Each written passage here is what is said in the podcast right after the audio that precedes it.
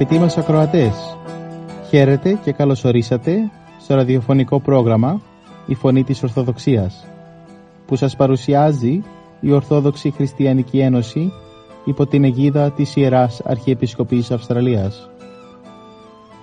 Μεταξύ άλλων θα ακούσετε διδαχές από την Αγία Γραφή, σκέψεις από πατερικά κείμενα και βίους Αγίων. Καλή σας ακρόαση!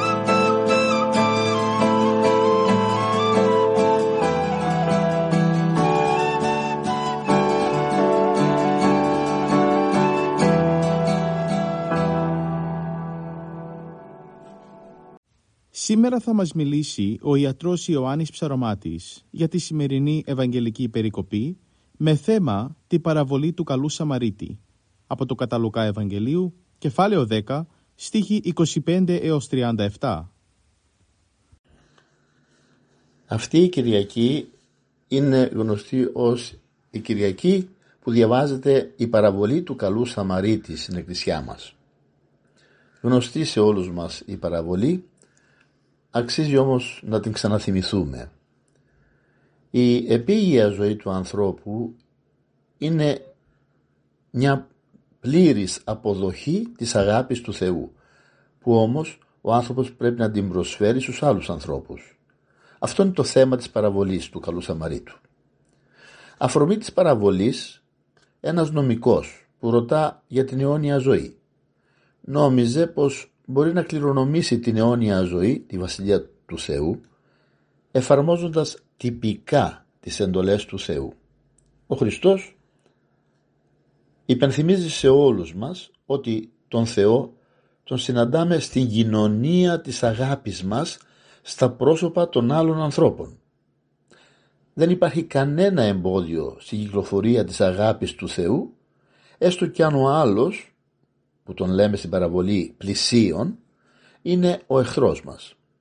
Η θεϊκή αγάπη είναι η μοναδική πραγματικότητα που μας οδηγεί στο Χριστό, δηλαδή στον παράδοσο, στον παράδεισο.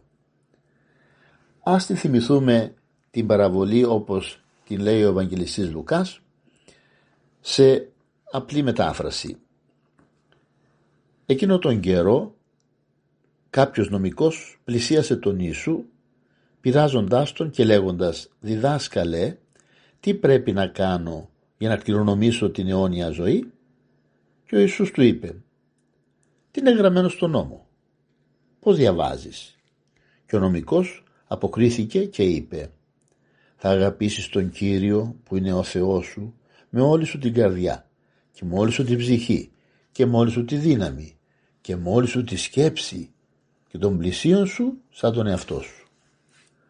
Τότε του είπε ο Ιησούς «Ορθά αποκρίθηκες, αυτό να κάνεις και θα ζήσεις».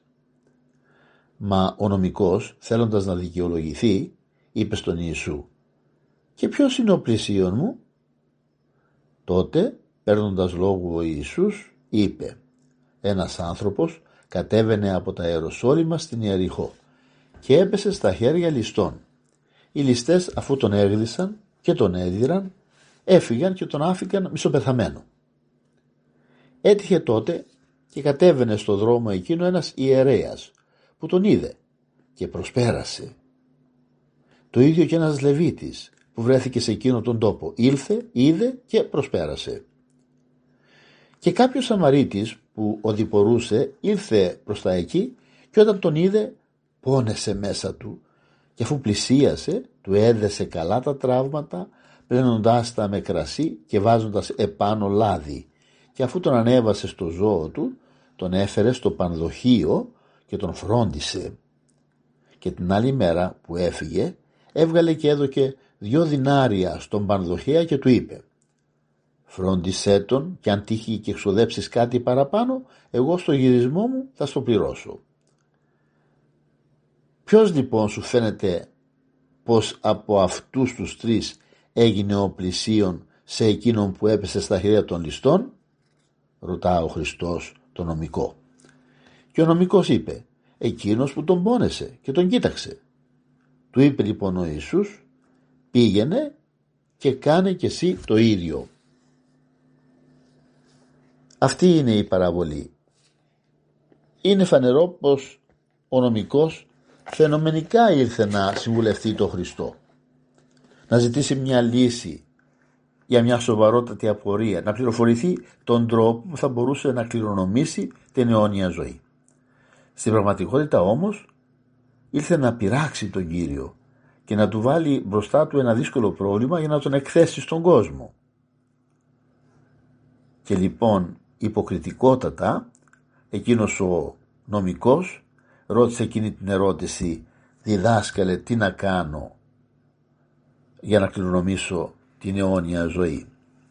Ο Κύριος παρότι ήξερε τη δολιότητα της ερώτησης ανοίγει όμως συζήτηση μαζί του για να μπορούμε οι πιστοί διαμέσου όλων των αιώνων να μάθουμε τι είναι η πραγματική αγάπη και πώς ορίζει ο νόμος να αγαπούμε.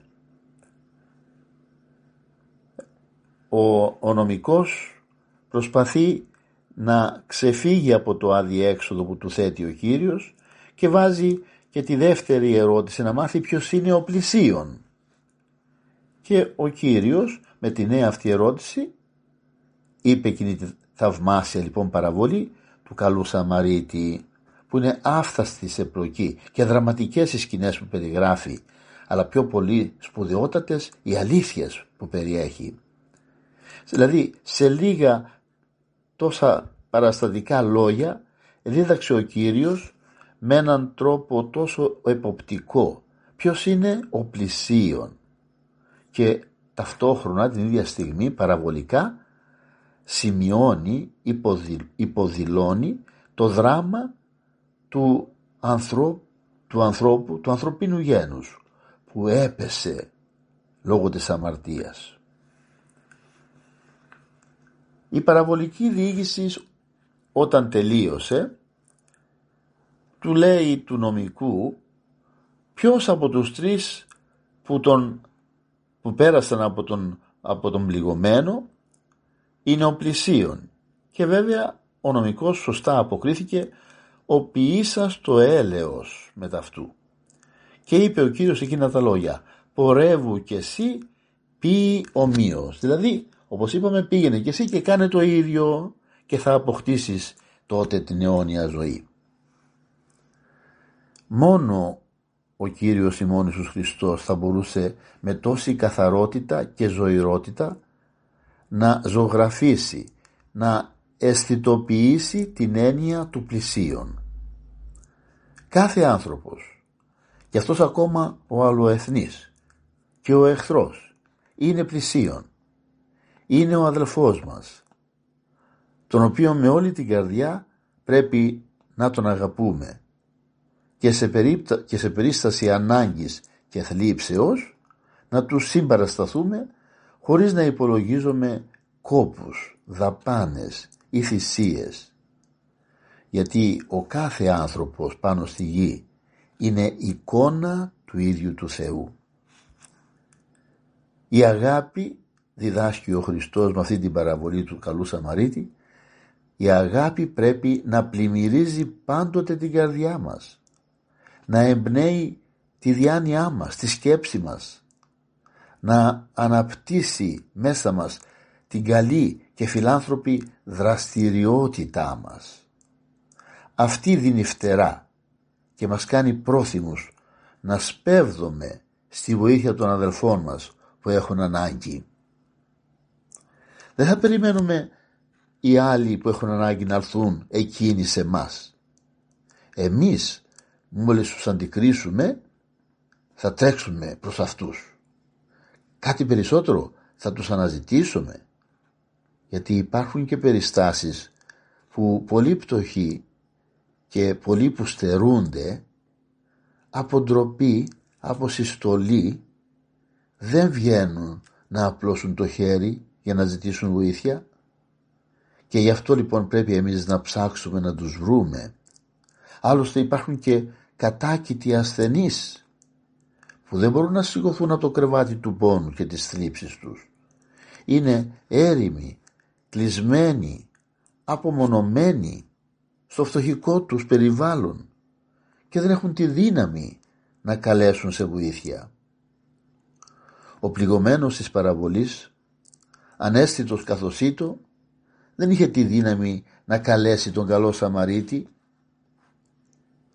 Αγαπητοί αδελφοί ακροατέ, πολλοί είναι γύρω μας, στο δρόμο της ζωή μας, οι πλησίων μας, οι αδελφοί μας, που είναι πληγωμένοι από τη ζωή και τις διάφορες κακές περιστάσεις που πέφτουν πάνω στον άνθρωπο, είτε αρρώστιες, είτε δυστυχήματα, είτε απογοητεύσεις πάσης φύσεως. Είναι άνθρωποι που υποφέρουν και περιμένουν τον καλό λόγο από εμάς, τη βοήθεια να έρθει σε αυτούς. Να βάλουμε το λάδι, το βάλσαμο στην πληγή τους, να καθαρίσουμε τον πόν τους κάπως ή να τον απαλύνουμε αφού τον πλύνουμε με το κρασί που τις καθαρίζει τις πληγές.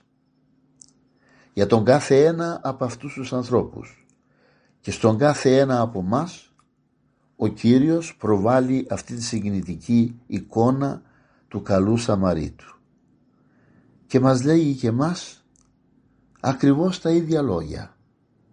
Πορεύου κι εσύ πει ομοίως πήγαινε κι εσύ και κάνε ακριβώς το ίδιο και τότε οι ουρανοί ανοίγουν για σένα. Ο δρόμος προς την χαρά του Κυρίου μας ανοίγει γιατί η αγάπη είναι αυτή που τα κατορθώνει όλα. Ήθε αυτό το αιώνιο παράδειγμα του καλού Σαμαρίτη να μένει μπροστά μας για πάντα και να μας συγκινεί η αγάπη του Κυρίου που είναι ο πραγματικός Σαμαρίτης για όλο το ανθρώπινο γένος να μας συγκινεί και μας για να φερόμεθα ακριβώς με τον ίδιο τρόπο και προς τον συνάνθρωπο αδελφό μας και πλησίον μας. Αμήν.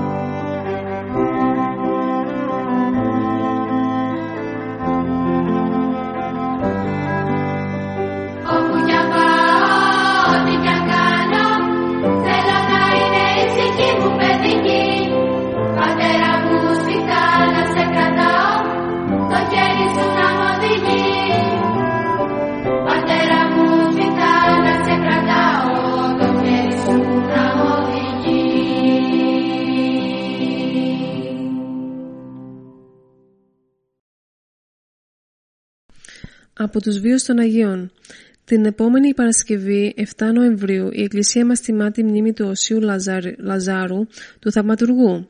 Στο πρόγραμμά μας σήμερα θα αφιερώσουμε μερικές σκέψεις από τη ζωή του. Ο Όσιος Λάζαρος ήταν από τη Μικρά Ασία. Γεννήθηκε τον 11ο ε, αιώνα σε ένα χωριό κοντά στη Μαγνησία προς τον Νέανδρο ποταμό. Από γονείς ευσεβείς, τον Νικήτα και την Ειρήνη. Όταν ήταν ε, ακόμα έξι χρονών, επιδόθηκε στο πνευματικό στίβο μέσα στο μοναστήρι των Ορόβων. Εκεί έμεινε επί πέντε χρόνια διδασκόμενος. Όμως από θείο ζήλο κινούμενος θέλησε να προσκυνήσει τους Άγιους τόπους. Έτσι έφυγε κρυφά από τη Μονή και πήγε στα Ρεσόλυμα. Μετά την προσκύνηση των εκεί ιερών, η επισκέφθηκε τη Μονή του Αγίου Σάβα, όπου κοινοβίασε αφού έγινε μοναχός και κατόπιν ιερέας. Κατά την επανάσταση των Αράβων που βεβήλωσαν τα ιερά, αναγκάστηκε και έφυγε στην Έφεσο, σε έναν έρημο όρος αντίκριτης πόλης που ονομαζόταν Γαλήσιο. Εκεί στην αρχή μόνος ζούσε σε ένα κελί, αλλά αργότερα μαζεύτηκαν γύρω του και άλλοι μοναχοί. Ο δε μονομάχος Κωνσταντίνος 1042 με 1054 εξόρισε τότε στη Μυτιλίνη, άκουσε για την αγιότητα του Οσίου και έκτισε ωραιότατο ναό της Αναστάσεως στο Γαλήσιο Όρος και τον πρίκησε με πολλά ιερά κοιμήλια. Ο δε όσιος α, Λάζαρος ανοίγειρε κοντά στον ναό στήλο, όπου εγκαταστάθηκαν στην κορυφή του και ασκήτευε χειμώνα καλοκαίρι, εκτιθέμενος σε καύσονες και παγωνιές. Ο Θεός επίσης έδωσε στον Όσιο Λάζαρο και το χάρισμα να θαυματουργεί. Έτσι αυστηρά ασκητικά αφού έζησε τη ζωή του πέθανε με αγιότητα σε βαθιά γεράματα το 1054. Από τους βίους των Αγίων, τη 9 Νοεμβρίου η Εκκλησία μας τιμά τη μνήμη του Αγίου Νεκταρίου. Στο πρόγραμμα μας σήμερα θα αφιερώσουμε μερικές σκέψεις από τη ζωή του. Ο Άγιος Νεκτάριος γεννήθηκε το 1846 στην Σιλιβρία της Τράκης. Μικρός πήγε στην Κωνσταντινούπολη και από εκεί στη Χίο, όπου εκάρει μοναχός, ονομαστής από Αναστάσιος Λάζαρος. Έπειτα χειροτονήθηκε διάκονος, ονομαστής Νεκτάριος και ανέλαβε τη γραμματεία της Μητρόπολης. Το 1881 ήλθε στην Αθήνα και σπούδασε θεολογία. Όταν πήρε το πτυχίο του πήγε στην Αλεξάνδρεια. Εκεί ο Πατριάρχης Σοφρόνιος τον χειροτώνησε πρεσβύτερο και αμέσως Μητροπολίτη Πενταπόλεως. Η δράση του σαν Μητροπολίτη ήταν καταπληκτική και ένεκα αυτού ήταν υποψήφιος του Πατριαρχικού Θρόνου Αλεξανδρίας αλλά ο ταπεινόφρον Νεκτάριος για να μην λυπήσει το γέροντα Πατριάρχη επέστρεψε στην Ελλάδα και δέχθηκε τη θέση του ιεροκήρυκα Καριστίας και έπειτα Λαμίας. Στα κηρύγματά του πλήθος λαού μαζευόταν για να ρουφήξει τον νέκταρ των ιερών λόγων του. Κατόπιν ανέλαβε και διήφθηνε με πολλή επιτυχία τη Ριζάριο Σχολή Αθηνών. Το 1904 ίδρυσε γυναικεία μονή στην Έγινα, της οποίας ανέλαβε προσωπικά τη διοίκηση. Έγραψε αρκετά συγγράμματα, κυρίως βοηθητικά του Θείου Κηρύγματος. Η ταπεινοφροσύνη του και η φιλανθρωπία του υπήρξαν παρημιώδεις. Πέθανε το απόγευμα της 8ης Νοεμβρίου 1920. Τόση δε ήταν η αγιότητά του, ώστε επετέλεσε πολλά θαύματα προ και μετά τον θάνατό του.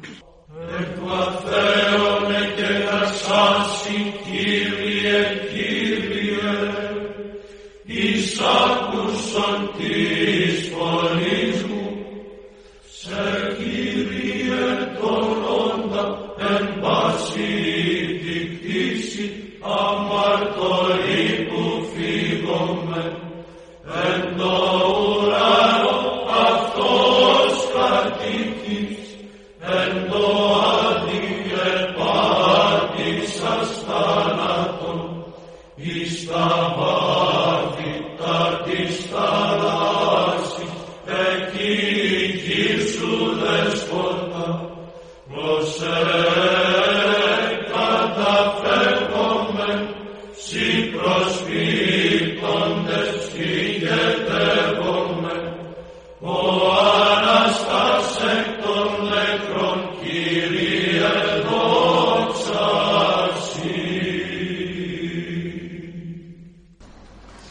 Συνεχίζουμε το πρόγραμμά μας με μερικές σκέψεις από το γέροντα Πορφύριο για την ασθένεια. Η ασθένεια είναι θεία επίσκεψη. Για τον εαυτό του ζητούσε μόνο τη σωτηρία της ψυχής του. Τίποτε άλλο. Ακόμη και όταν υπέφερε τρομερά και κινδύνευε να πεθάνει από τις πολυώνυμες ανίατες και βασανιστικές ασθένειες που τον τυραννούσαν χρόνια, ποτέ δεν παρεύει τον κανόνα αυτόν. Ποτέ και καμιά φορά δεν ζήτησε από το Θεό να του θεραπεύσει τις ασθένειές του. Γιατί όπως ο ίδιος υποστήριζε η ασθένεια είναι θεία επίσκεψη και αλίμονος εκείνον που δεν θα τον επισκεφθεί. Είναι χαμένος από τώρα γιατί ο υγιής και ο πλούσιος απέχουν εξίσου από την είσοδο του παραδείσου. Και όπως ο πλούσιος, έτσι και ο υγιής έχουν τις ίδιες πιθανότητες να μείνουν απ' έξω. Να μείνουν δηλαδή εκτός νυμφώνος. Εκείνο όμως που δεν έκανε ο ίδιος για τον εαυτό του, το ζητούσε και το περίμενε από εμά τα πνευματικά του παιδιά. Να προσεύχεστε για μένα, μας έλεγε, γιατί είμαι πολύ αμαρτωλός και δεν μπορώ μόνος μου να σηκώσω όλο αυτό το φορτίο των ανομιών μου με τόσες πολλές αμαρτίες που έχω. Παρακαλέστε το Θεό να με λυπηθεί και να με στηρίξει. Όταν μια μέρα τον βρήκα να πονάει τόσο πολύ, ώστε να μην είναι σε θέση ούτε να με χαιρετήσει και ούτε καν να σκουπίσει τον υδρότα που έτρεχε από το Άγιο μέτωπό του εξαιτίας του ισχυρού πόνου, αναγκάστηκα να τον παρατηρήσω λέγοντάς του «Εσείς παππούλη έχετε κάνει τόσα και τόσα θαύματα. Έχετε θεραπεύσει ανίατες ασθένειες, ακόμα και καρκίνους, από ό,τι είμαι σε θέση να γνωρίζω. Και τέλος, έχετε τόσο μεγάλη παρησία προς το Θεό που αμφιβάλλω εάν την έχει άλλος επάνω στη γη. Γιατί δεν τη χρησιμοποιείτε την παρησία σας αυτή για να πείσετε το Θεό να σας απαλλάξει από τις ασθένειες και τους πόνους; Αυτό παιδί μου δεν θα το κάνω ποτέ. Μα γιατί; Δεν θα του ζητήσετε κάτι κακό. Γιατί δεν θέλω να εκβιάσω το Θεό. Αξίζει να σημειωθεί ότι καθ' όλη τη διάρκεια της τρομερής αυτής δοκιμασίας δεν άκουσα από τα χείλη του καμιά διαμαρτυρία, δεν άκουσα καμιά φωνή αγανακτήσεως, δεν άκουσα κανένα παράπονο ή οτιδήποτε άλλο που να είχε σχέση με την ασθένειά του και γενικά ο πατήρ Πορφύριος αντιμετώπιζε όλα τα προβλήματα με πολύ προσευχή. Και το ίδιο συνιστούσε συνεχώς και μας τα πνευματικά του παιδιά.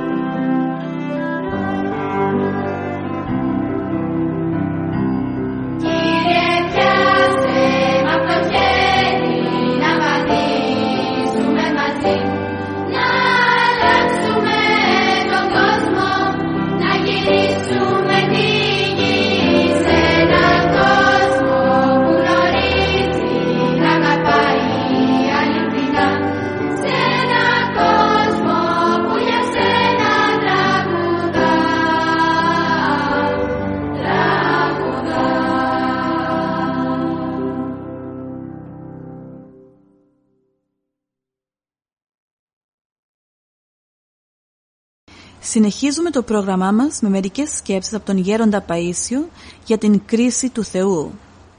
Είπε ο Γέροντας, σε έναν που έδωσε ο Θεός ένα τάλαντο, του ζητάει να το κάνει δύο.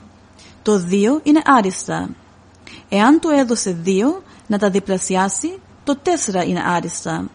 Αν του έδωσε πέντε, πρέπει να τα κάνει δέκα. Το εννιά δεν είναι άριστα. Πολλές φορές το τρία είναι υπεράριστα το 9 δεν είναι άριστα. Γι' αυτό και ο Κύριος είπε «Μην κρίνετε κατόψιν, αλλά την δικαίαν κρίση κρίνατε». Εμείς πολλές φορές λέμε ότι ο, ο τάδε είναι Άγιος. Πού να ξέρουμε ότι ο τάδε εγκληματίας έχει ανταποκριθεί, ενώ ο Άγιος όχι.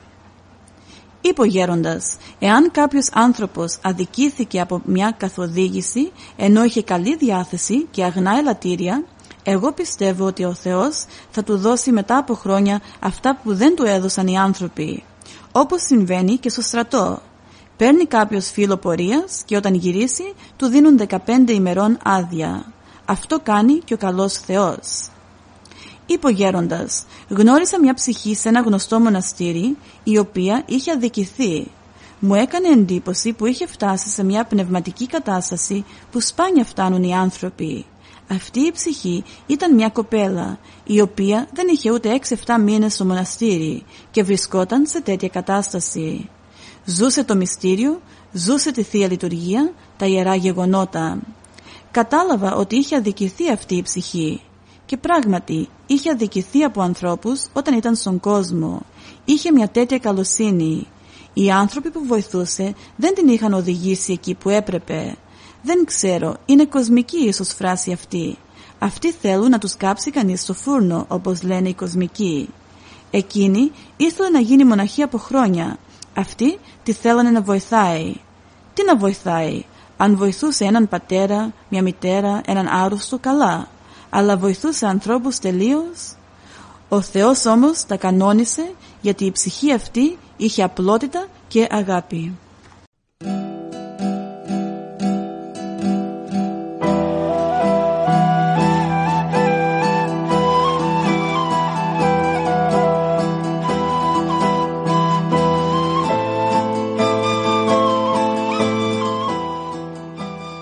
Και εδώ φτάσαμε στο τέλος του προγράμματος.